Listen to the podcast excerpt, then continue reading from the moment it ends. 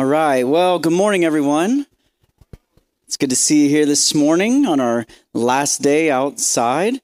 Uh, we got not a lot of sunshine, but we got a lot of humidity, and so we'll be sweating either way, uh, which is a fitting way to end this summer outside here in the parking lot. But uh, yeah, you know, originally we had planned on finishing up our series in the book of Philippians today.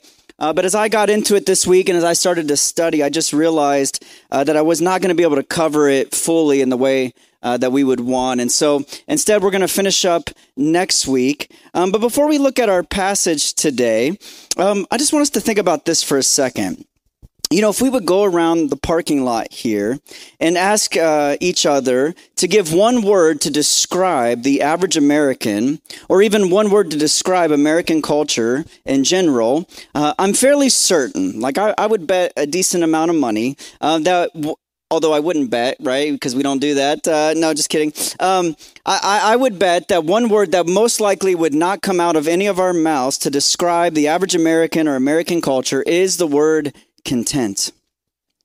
In fact, one article I read this week, this guy was talking about how it's so common uh, to hear uh, people and in particular politicians talk about how uh, regular people or regular Americans are always falling behind, that they're struggling to make it.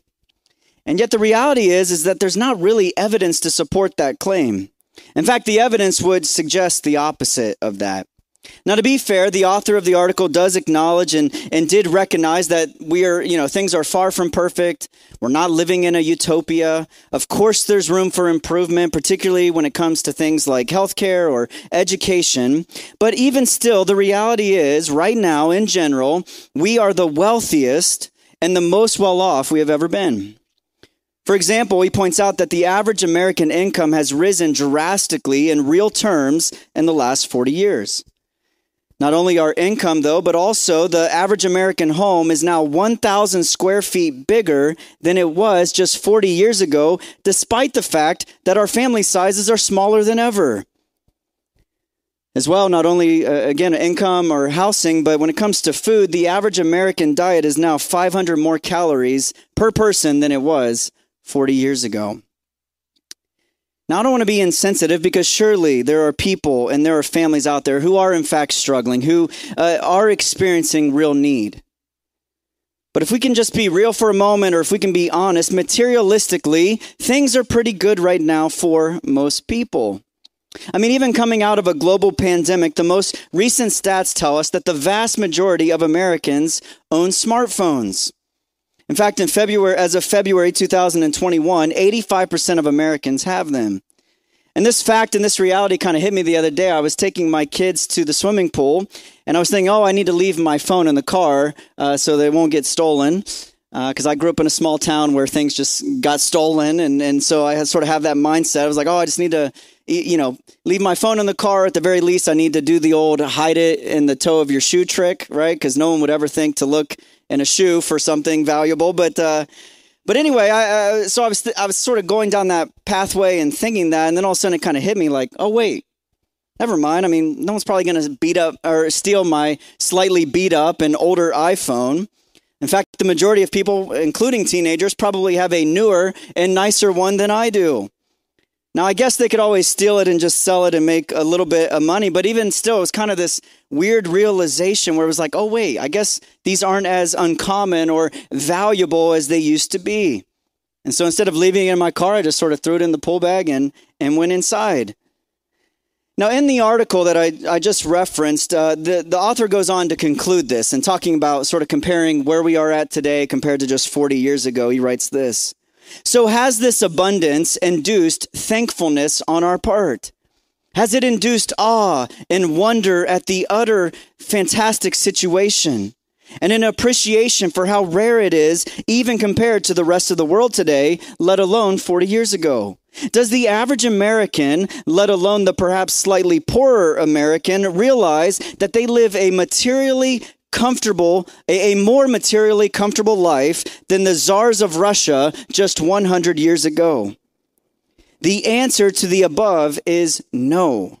We have not a clue how good we have it. And the fact that we do not know is indicative of the profound crisis of spirit that is making itself felt in this country. Now, perhaps you disagree, or perhaps you think he's being too harsh or overly dramatic, but, but I'm not sure that he is. Again, if you and I just look around us, whether it's on social media or at work or on TV, it is obvious that we are by and large a complaining, discontent, entitled generation and culture. And you see, I think part of the reason for that is because for most of us, we have bought into this lie. This sort of uh, American dream lie that if I just had uh, just a little bit more, if I could just achieve just a little bit more, make a little bit more money, then I would finally be content.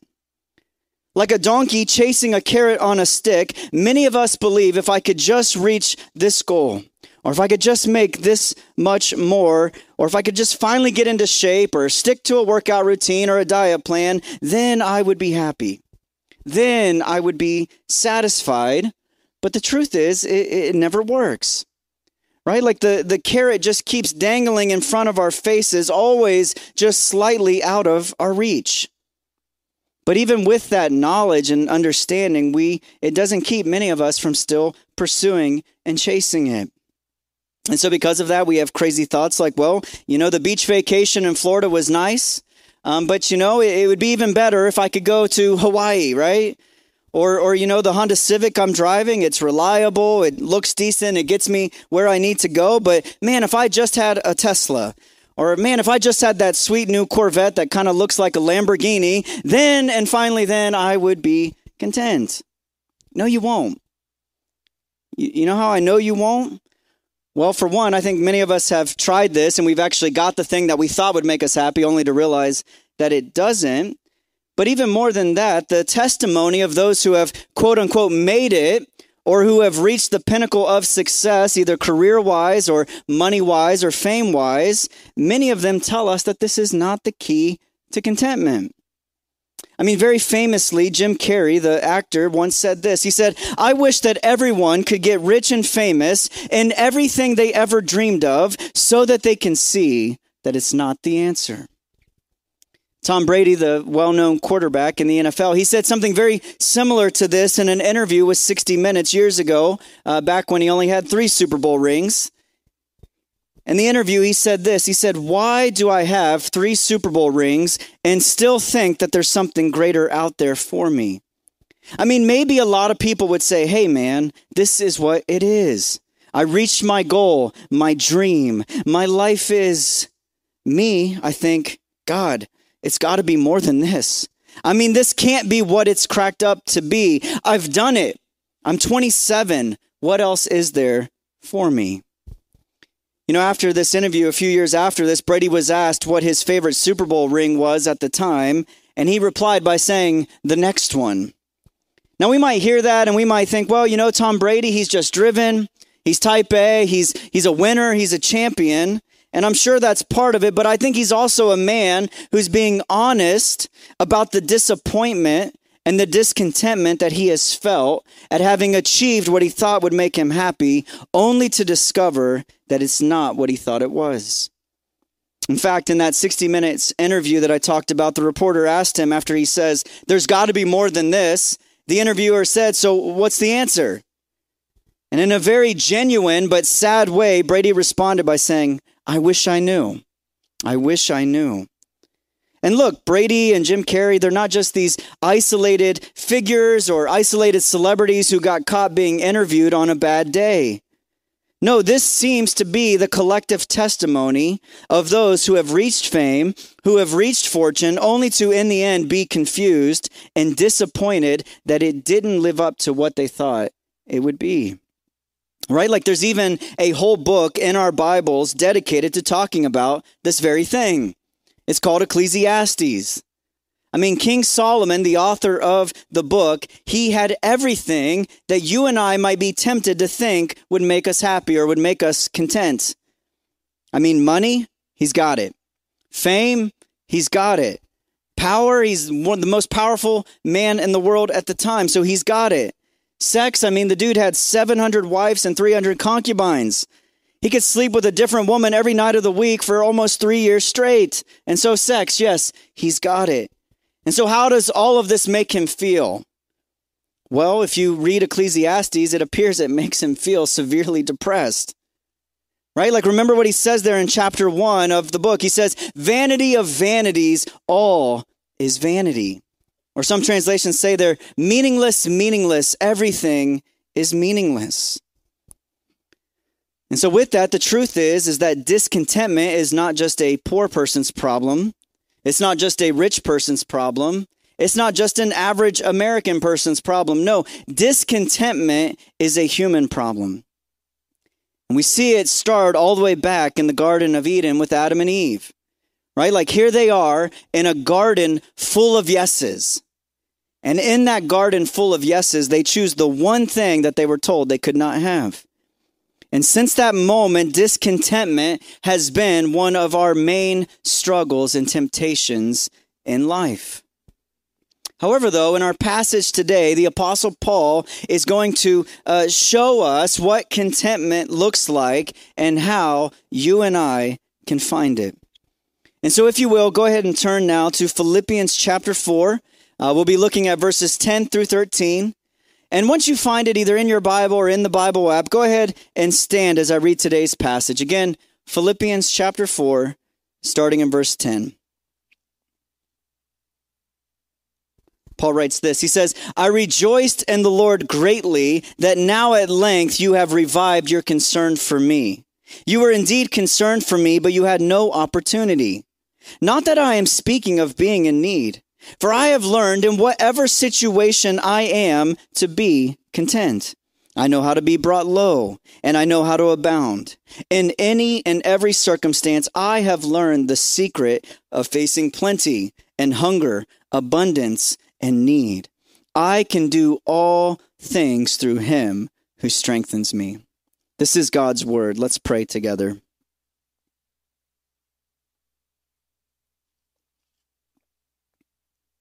Father, we look to you this morning. God, we come to you and recognize that we do struggle with this temptation of being discontent.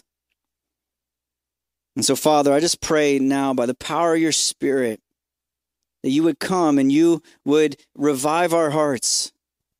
Lord, that you would help us to see and to know and to understand and to live out what it takes in order for us to be content in you. And we ask this now in Jesus' name. Amen. All right, you can go ahead and take a seat. Well, again, just to sort of set the context here and to remind you of, of, of, the context of the book in general, but also specifically as it relates to this passage. Uh, remember now, Paul is in prison.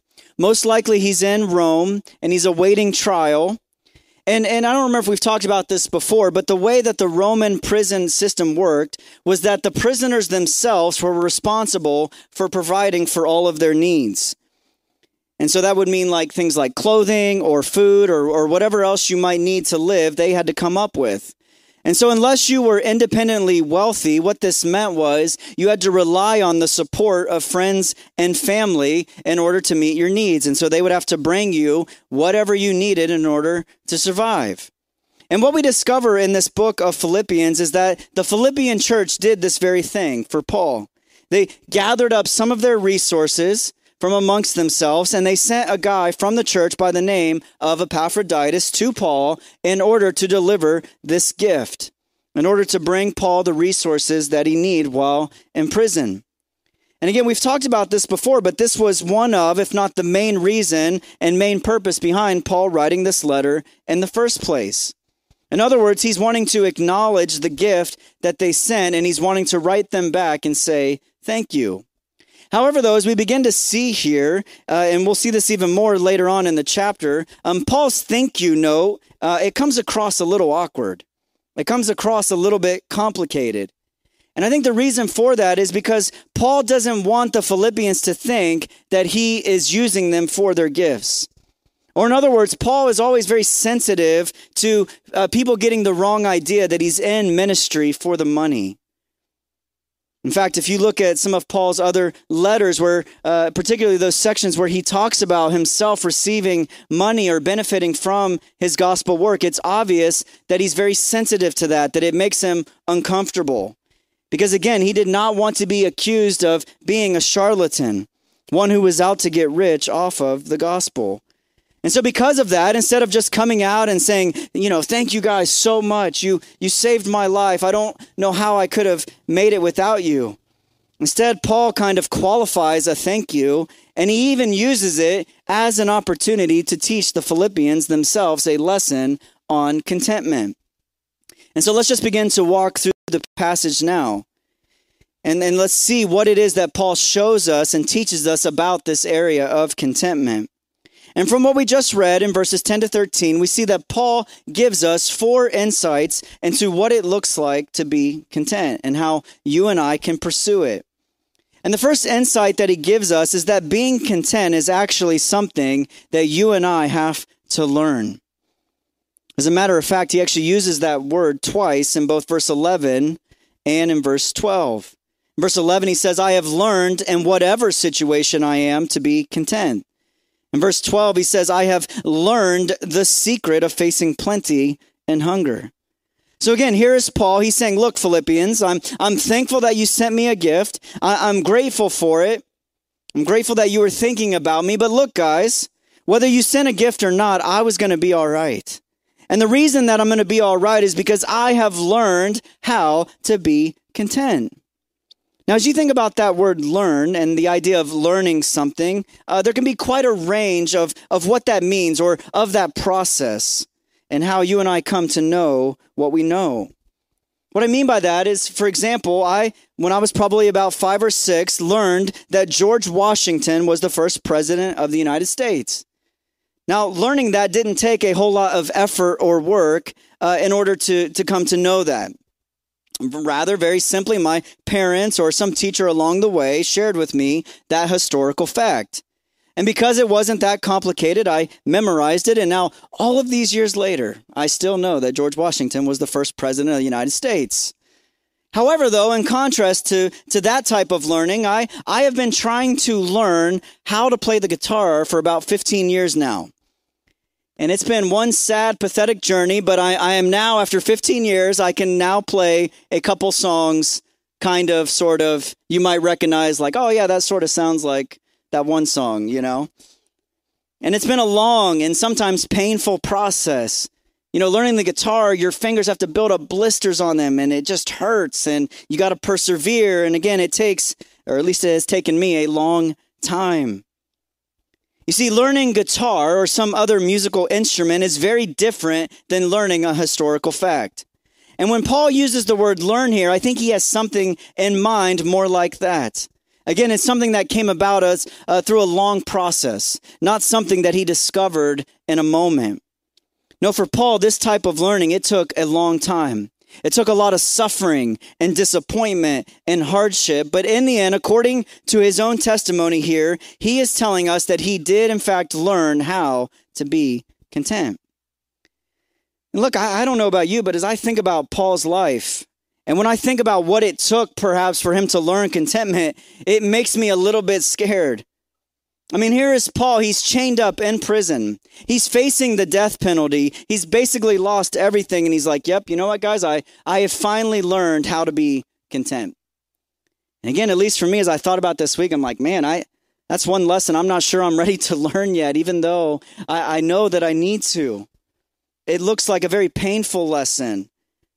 And yet, as we'll talk about later, it seems like that, that pain, that suffering, that long, that, that long process, it's part of what it takes in order for us to get there. And so that's the first insight about contentment that Paul gives us. It has to be learned. The second insight that he gives us about contentment is that it's a secret.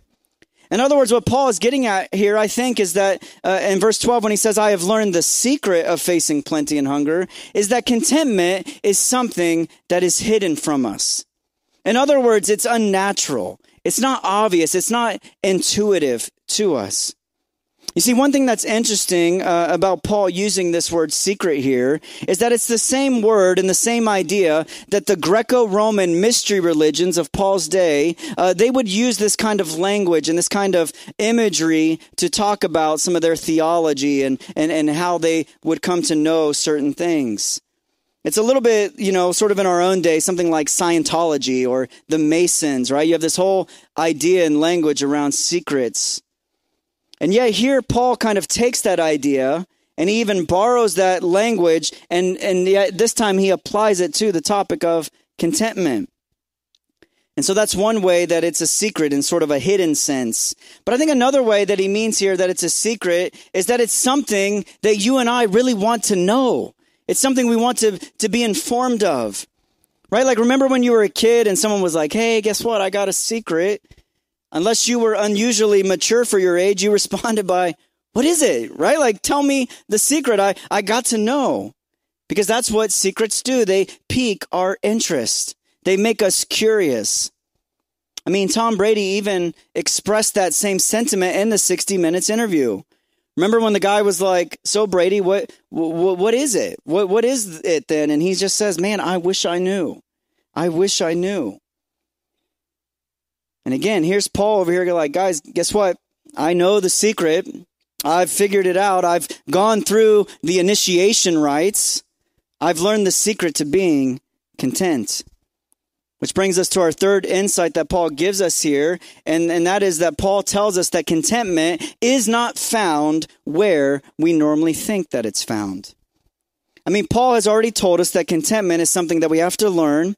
He's even told us that it's a secret, but we see here that he blows up any notion of contentment being found in our circumstances, which is by default what most of us believe. I mean, for some of us, we believe the lie that we will be content when we finally reach some new stage of life. I know that I have fallen into this one in the past and probably still do. You see, when I was a teenager, it was like, oh, I just can't wait until I'm 16 when I can finally drive, I can have my own car, I can have some more freedom. And then that came and went, and it was like, you know, that's good. But what I'm really looking forward to is when I turn 18 right? Because when I turn 18, then I can finally vote, I can buy cigarettes, I can graduate high school. And then that came and went, and it was like, you know what? Cigarettes are kind of nasty, and voting's not all that great either. And so, what I really can't wait for is when I turn 21, because then I'll finally be able to go and do whatever I want, except rent a car. And, and but then I turned 21, and I moved out, and, and it was like, okay, that that's good. But then it was like, well, I can't wait till I'm done with with school. Right? I'm so sick of school. I've been in school since I was 5, and so when I'm finally done with college, then I'll be content. And so I graduated college and it was like, well, actually what I'm really looking forward to is getting married. And then that happened and it was like, well, now I can't wait till I have kids, right? Like we just it's going to be great to finally have kids and then I'll be content. And then we had four kids and it changed and I was like, now I can't wait for these kids to move out. When What's the earliest you can kick a kid out of your house? Then I'll be content. And on and on it goes, right? We can fall into that trap of always looking to the next life stage. And when we do that, it causes us to always live in the future, which means that we're rarely able to enjoy the present moment and to be in the present moment. And so, again, this is how some of us, what discontentment looks like. We're always looking for that new and next stage of life. However, though, for others of us, it's less about what stage of life we're in and it's more about material possessions. I mean, we've already talked about this one a little bit, but, but again, this is that idea of, of I just need a little bit more. If I had just a little bit more, then I would be content. I heard one guy admit and express what I've often felt on a Black Friday. He said this. He says, I pick up Black Friday ads, the, the newspaper ads, to search for something to need, which is very different from searching for something you actually need, right? Like you're just flipping through like, all right, oh, I didn't know I needed that. Now I, now I need this thing. Actually, forget Black Friday. I mean, this is what Facebook Marketplace does to me every day. And man, again, I, I can fall into this trap. Unfortunately, I could give you I could give you multiple examples of what this looks like in my life, but but one that uh, came out recently that my wife was making fun of me for was in the area of headphones. And the reason she was making fun of me was because I was giving her a pair of my old headphones, which is so nice, right? Like I'm being generous. I'm like, here, have some new headphones because I secretly bought some other ones, you know. And the reason for that, the problem is I have these weird teeny tiny ears and I don't know if like the insides are deformed or what, but I can't seem to find uh, headphones that don't hurt my ears. Like I'm, you know, the kind that sit inside your ear hole. I, they just, they end up hurting my ears after just 10 minutes or so. And I know that you can get the big, huge ones that fit over your ears, but I don't want to look like I'm working on, you know, the deck of an aircraft carrier, you know, calling in airplanes or something, um, because they're just big and bulky. And so, because of that, I've been on this quest for multiple years of looking for the perfect headphones. And I'm not sure, but I think I maybe found them.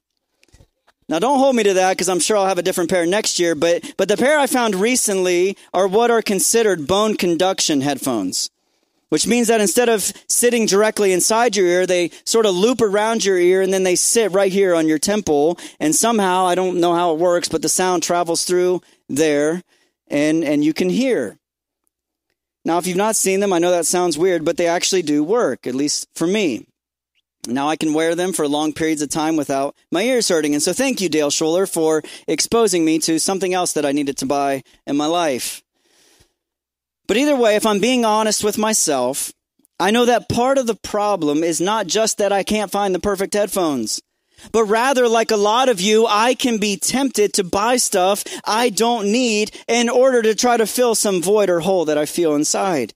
And even though I know it doesn't work, I still come back to it over and over again. I still chase that dangling carrot. And look, this is a real challenge for us living in 21st century America.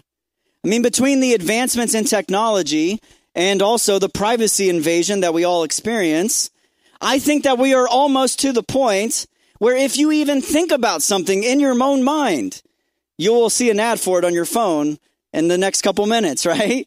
It's almost that bad. I mean, if you're thinking to yourself, you know what, I think we're almost out of paper towels. You're going to see an ad for paper towels from Amazon in just a couple minutes. But it's not just ads. I mean, even social media itself creates for many of us this sense of discontentment.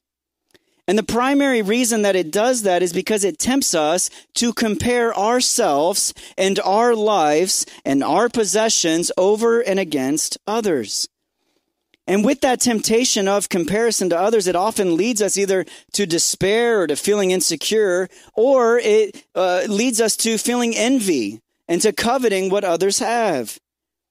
I mean, people have even joked and have compared uh, Pinterest, if you know what that is, they've compared to that to kind of female pornography.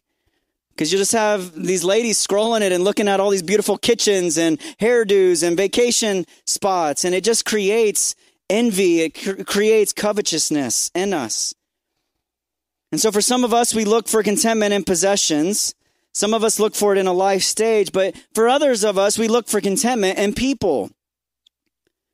We can think to ourselves, you know, if I was only married, if I found that special someone, or if I was only friends with this group or that group, then I would finally be content. And yet it's simply not true. I mean, Paul even seems to talk about that here when he's basically in verse 10 saying, Philippians, you know, thank you for the gift, but don't get confused and think that I'm depending on you or I'm looking to you as my source of contentment. Now, in saying that, that doesn't mean that we don't need people or that relationships in our lives are unimportant, but what it does mean is that they can't bear the burden and they can't be the source of our contentment. And so again, some of us are tempted to look for and to long for a different stage of life or a change of circumstances, or some of us are tempted to look at possessions or income for contentment. Some of us look to others. And yet to all of that, Paul is like, no, guys, you are missing it. You are barking up the wrong tree. That is not where contentment is found. Again, in verse 12, he says, I know how to be brought low and I know how to abound. In any and every circumstance, I have learned the secret of facing plenty and hunger, abundance and need. Again, he's like, look, guys, I know how to be in need. I know how to have plenty. I know what it's like to be well fed, but I also know what it's like to be hungry. And yet, whether I'm in a season or circumstance with plenty, or whether I'm in a season or circumstance where I have want, it doesn't matter because that's not where contentment is found. So that leads us to the last insight from Paul here on contentment, and it's this. Okay, Paul, so where is contentment found? In other words, what is the secret? What is it that you and I need to learn? Well, he tells us here, verse 13 I can do all things through him who strengthens me. Now, I know some of you are like, that's in the Bible? I thought Tim Tebow made that up. Right? Remember, he always had Phil thir- uh, 413 underneath his eyes when he played football? And actually, if you pay attention, a lot of athletes have this written on them or tattooed on them or written on their shoes or something like that. I mean, this is perhaps one of the most well known but most misunderstood verses and perhaps abused verses in the Bible. This verse has nothing to do with you being able to make a free throw or you being able to throw a touchdown pass. This verse is not a blank check or a guarantee that you can do whatever it is you want to do and Christ will give you the strength for it. No, in context, this verse is specifically talking about Christ giving you and I and giving Paul the strength that he needed in order to be content. You see, what Paul learned, what Paul discovered is that contentment is not found in people or possessions or prestige or, or pain free life, but rather contentment is found in a person. And that person's name is Jesus. You see, one thing that's so amazing and even interesting about this passage, and I didn't know this before I studied it this week, is that the Greek word that Paul uses here for contentment is actually a word that before this time was only used by the Greek Stoic philosophers. And according to scholar Walter Hansen, here is what the Stoics taught and believed about contentment. He writes this In Stoic philosophy, contentment denotes the one who becomes an independent man, sufficient to himself and in need of no one else. The goal for the Stoic was that a man should be sufficient unto himself for all things and able by the power of his own will to resist the force of circumstances. By the exercise of reason over emotions, the Stoic learns to be content. For the Stoic, emotional detachment is essential in order to be content. You see, if we assume that definition and that mindset in terms of what contentment means and how we achieve it, which is what the Philippians would have done since that was what was being taught in their culture in that day, then what Paul is saying here in this passage is absolutely revolutionary. I mean, Paul is not arguing for self sufficiency or for emotional detachment, but instead he is arguing that true contentment is found and it comes through trusting in Jesus Christ. Again, another commentator in talking about this word and this idea and how it would relate to their culture, he said this. He said, Paul Christianized the term using it to refer to an attitude of mind independent of externals and dependent only on God. He was not advocating godless self sufficiency as the source of contentment. No, Paul believed that true sufficiency is Christ sufficiency. I mean, I know this is kind of a cheesy statement, but when you look at Paul's life, I think you really see it, uh, it borne out or, or the truth of it revealed. And the statement that's a little bit cheesy is this You don't know Christ is all you need until Christ is all you have. And again, here's Paul, and he's in that kind of a place. He's at the end of his life. He's in prison. He's facing execution. And yet he's telling the Philippians and he's telling us, you know, guys, true contentment comes from knowing and trusting and finding your strength in Christ, not in yourself, and certainly not in your circumstances. And unfortunately, the reality is, is that you and I usually can't get to this place without going through some trials, without going through some pain and disappointment and suffering in the process. You know, this summer, the, the pastors and their wives, we've been going through this class or this course together called Emotionally Healthy Spirituality.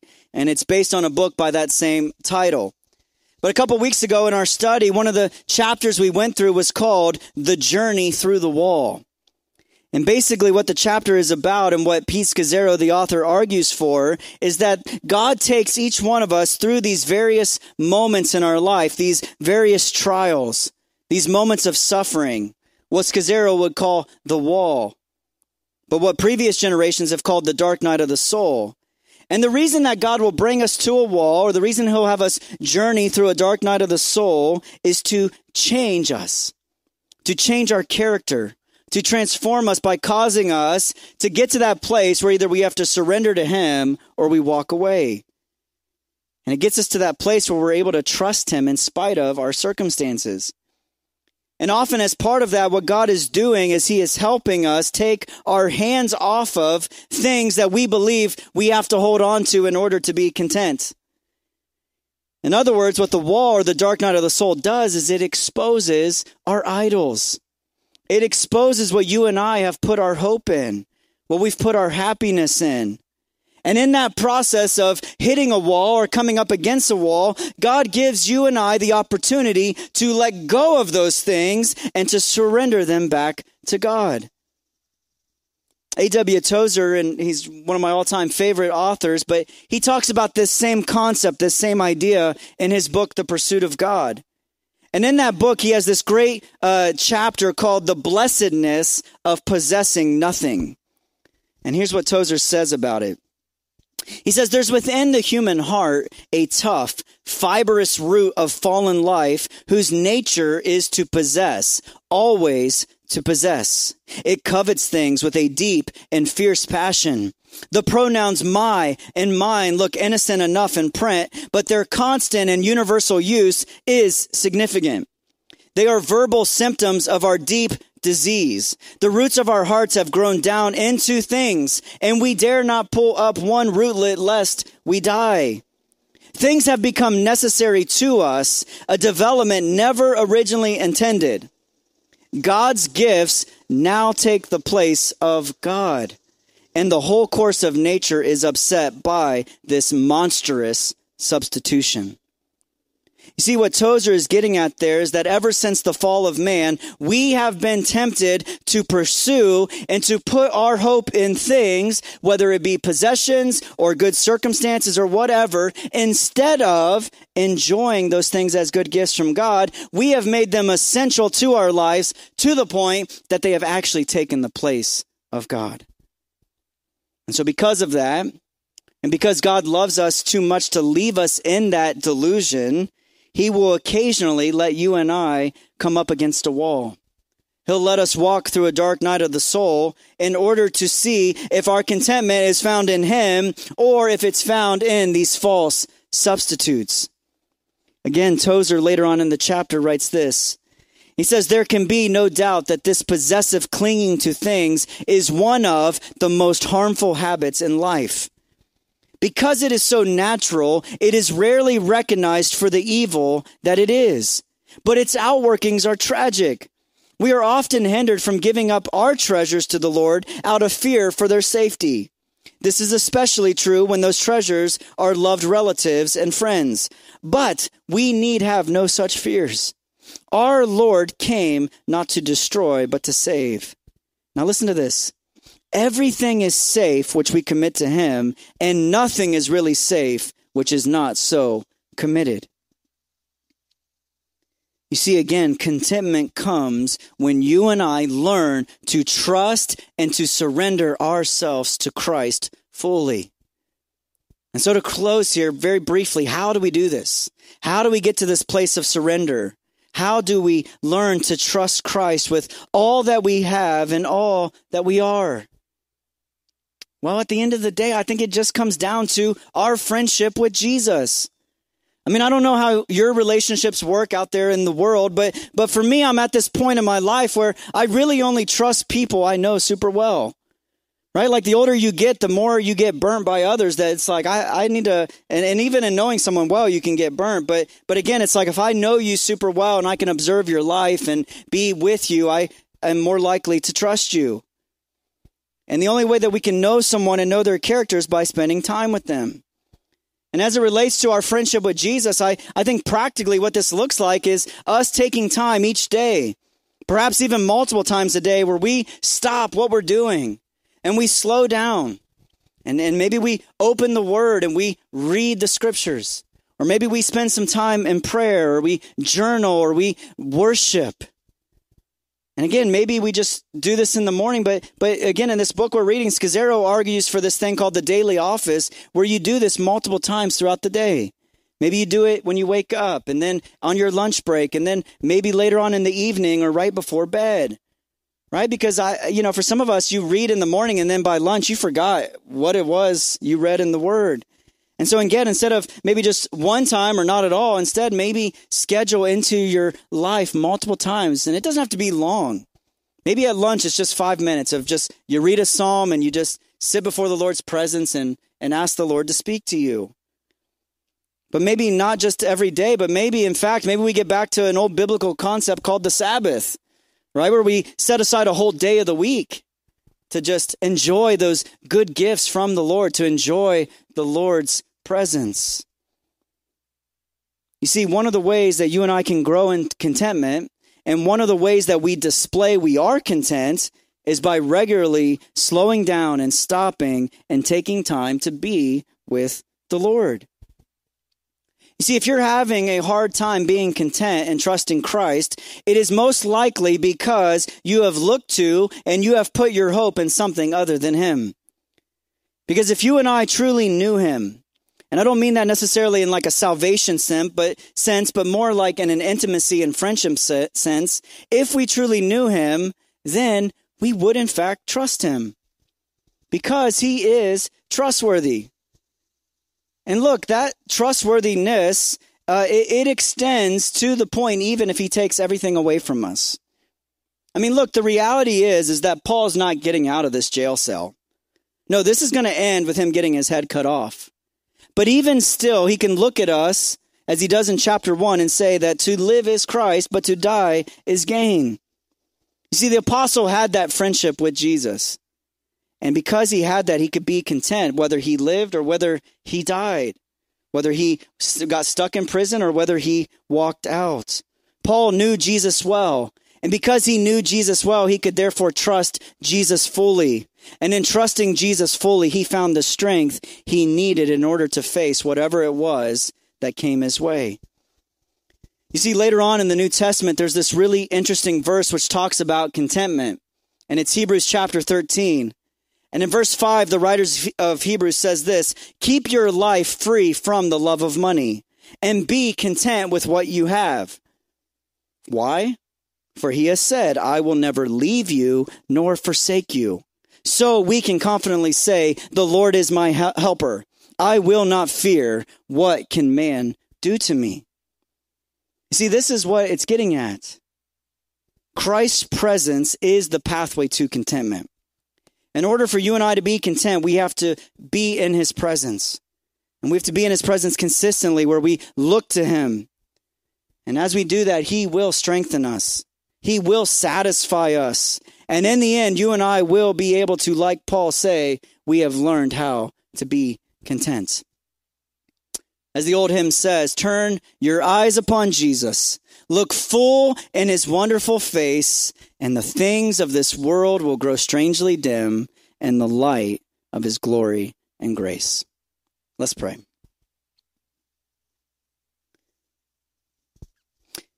Father, we thank you for these words.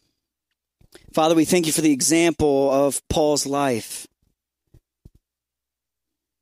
And Lord, we we know both through his example and through this command in Hebrews that that that being content is possible. It is something that we can, it's something we've been called to, and it's something that we can achieve by the power of the Holy Spirit. And so, Lord, I just pray for myself and I pray for my friends here. Lord, help us to stop chasing things that will not satisfy us. Help us to stop wasting our time and our money on things that will not lead us to that place of contentment. Lord Jesus, would you help us to be satisfied in you? Because in you is the only place that we will find contentment and satisfaction and joy. And so we ask you would help us now.